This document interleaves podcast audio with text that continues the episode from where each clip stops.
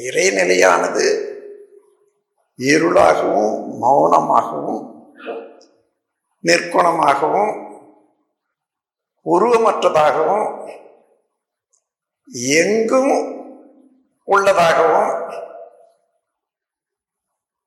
உள்ளதுதான் இறைநிலை. அதைத்தான் சுத்த வழி என்று சொல்லும் அந்த சுத்த வழி எப்படிப்பட்டது என்று கேட்டால் ஒரு பேராற்றல். தன்னிருக்க சூழ்ந்தழுத்தும் பேராற்றல். இதை மனசை வச்சுக்கணும். இறைவனுடைய ஆற்றல் எது என்றால் தன்னிருக்க சூழ்ந்தெழுத்தும் பேராற்றல்.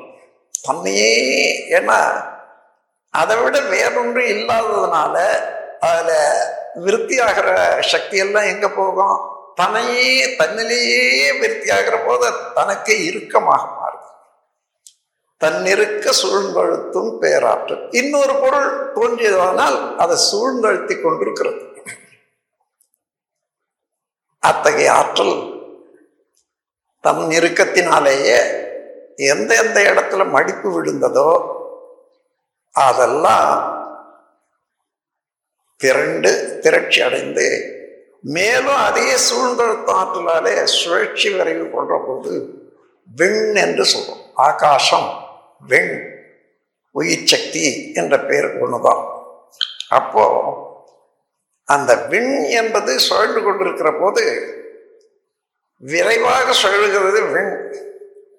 சூழ்ந்தெழுத்த ஆற்றலாக உள்ளது இறைநிலை. அப்போ விண்ணுக்கும் இறைநிலைக்கும் இடையே ஏற்படக்கூடிய உரசல் அந்த உரசல்ல இருந்து அலைகள்.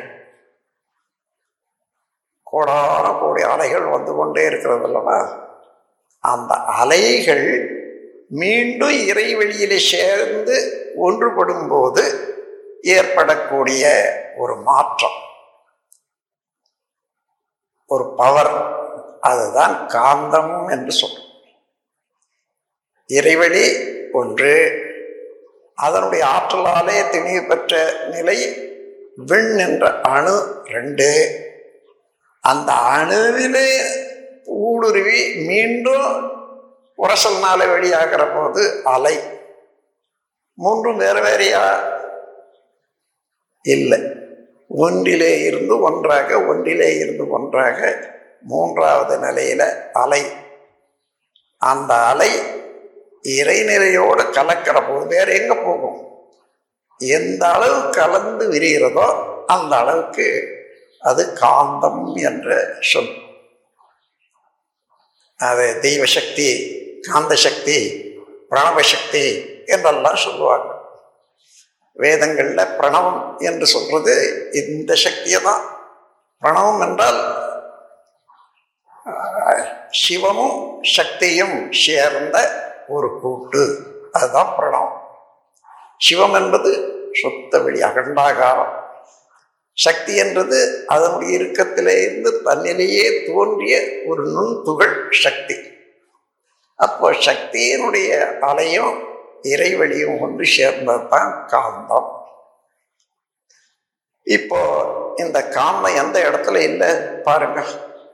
இந்த பிரபஞ்சம் முழுவதும் எங்கு எங்க நாம் எந்தெந்த பொருளை பார்க்கிறோமோ அது எல்லாம் அணுக்களின் கூட்டு தானே அந்த கூடிய அணுக்கள்லையும் ஒன்று கூடாத தனித்தனியாக இயங்கி கொண்டிருக்கக்கூடிய அணுக்களுக்குள்ளாகவும் அங்கிருந்து உற்பத்தி ஆகக்கூடிய அலை காந்தம் அப்போ பிரபஞ்சம் முழுமையும் காந்தம் இல்லாத இடமே இல்லை.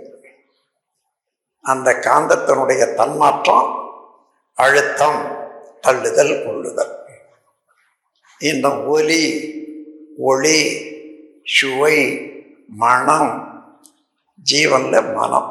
இந்த ஐந்துமாக மாற்றம் அடைந்து கொண்டே இருப்பதுதான் காந்தம். நம் கடமை அற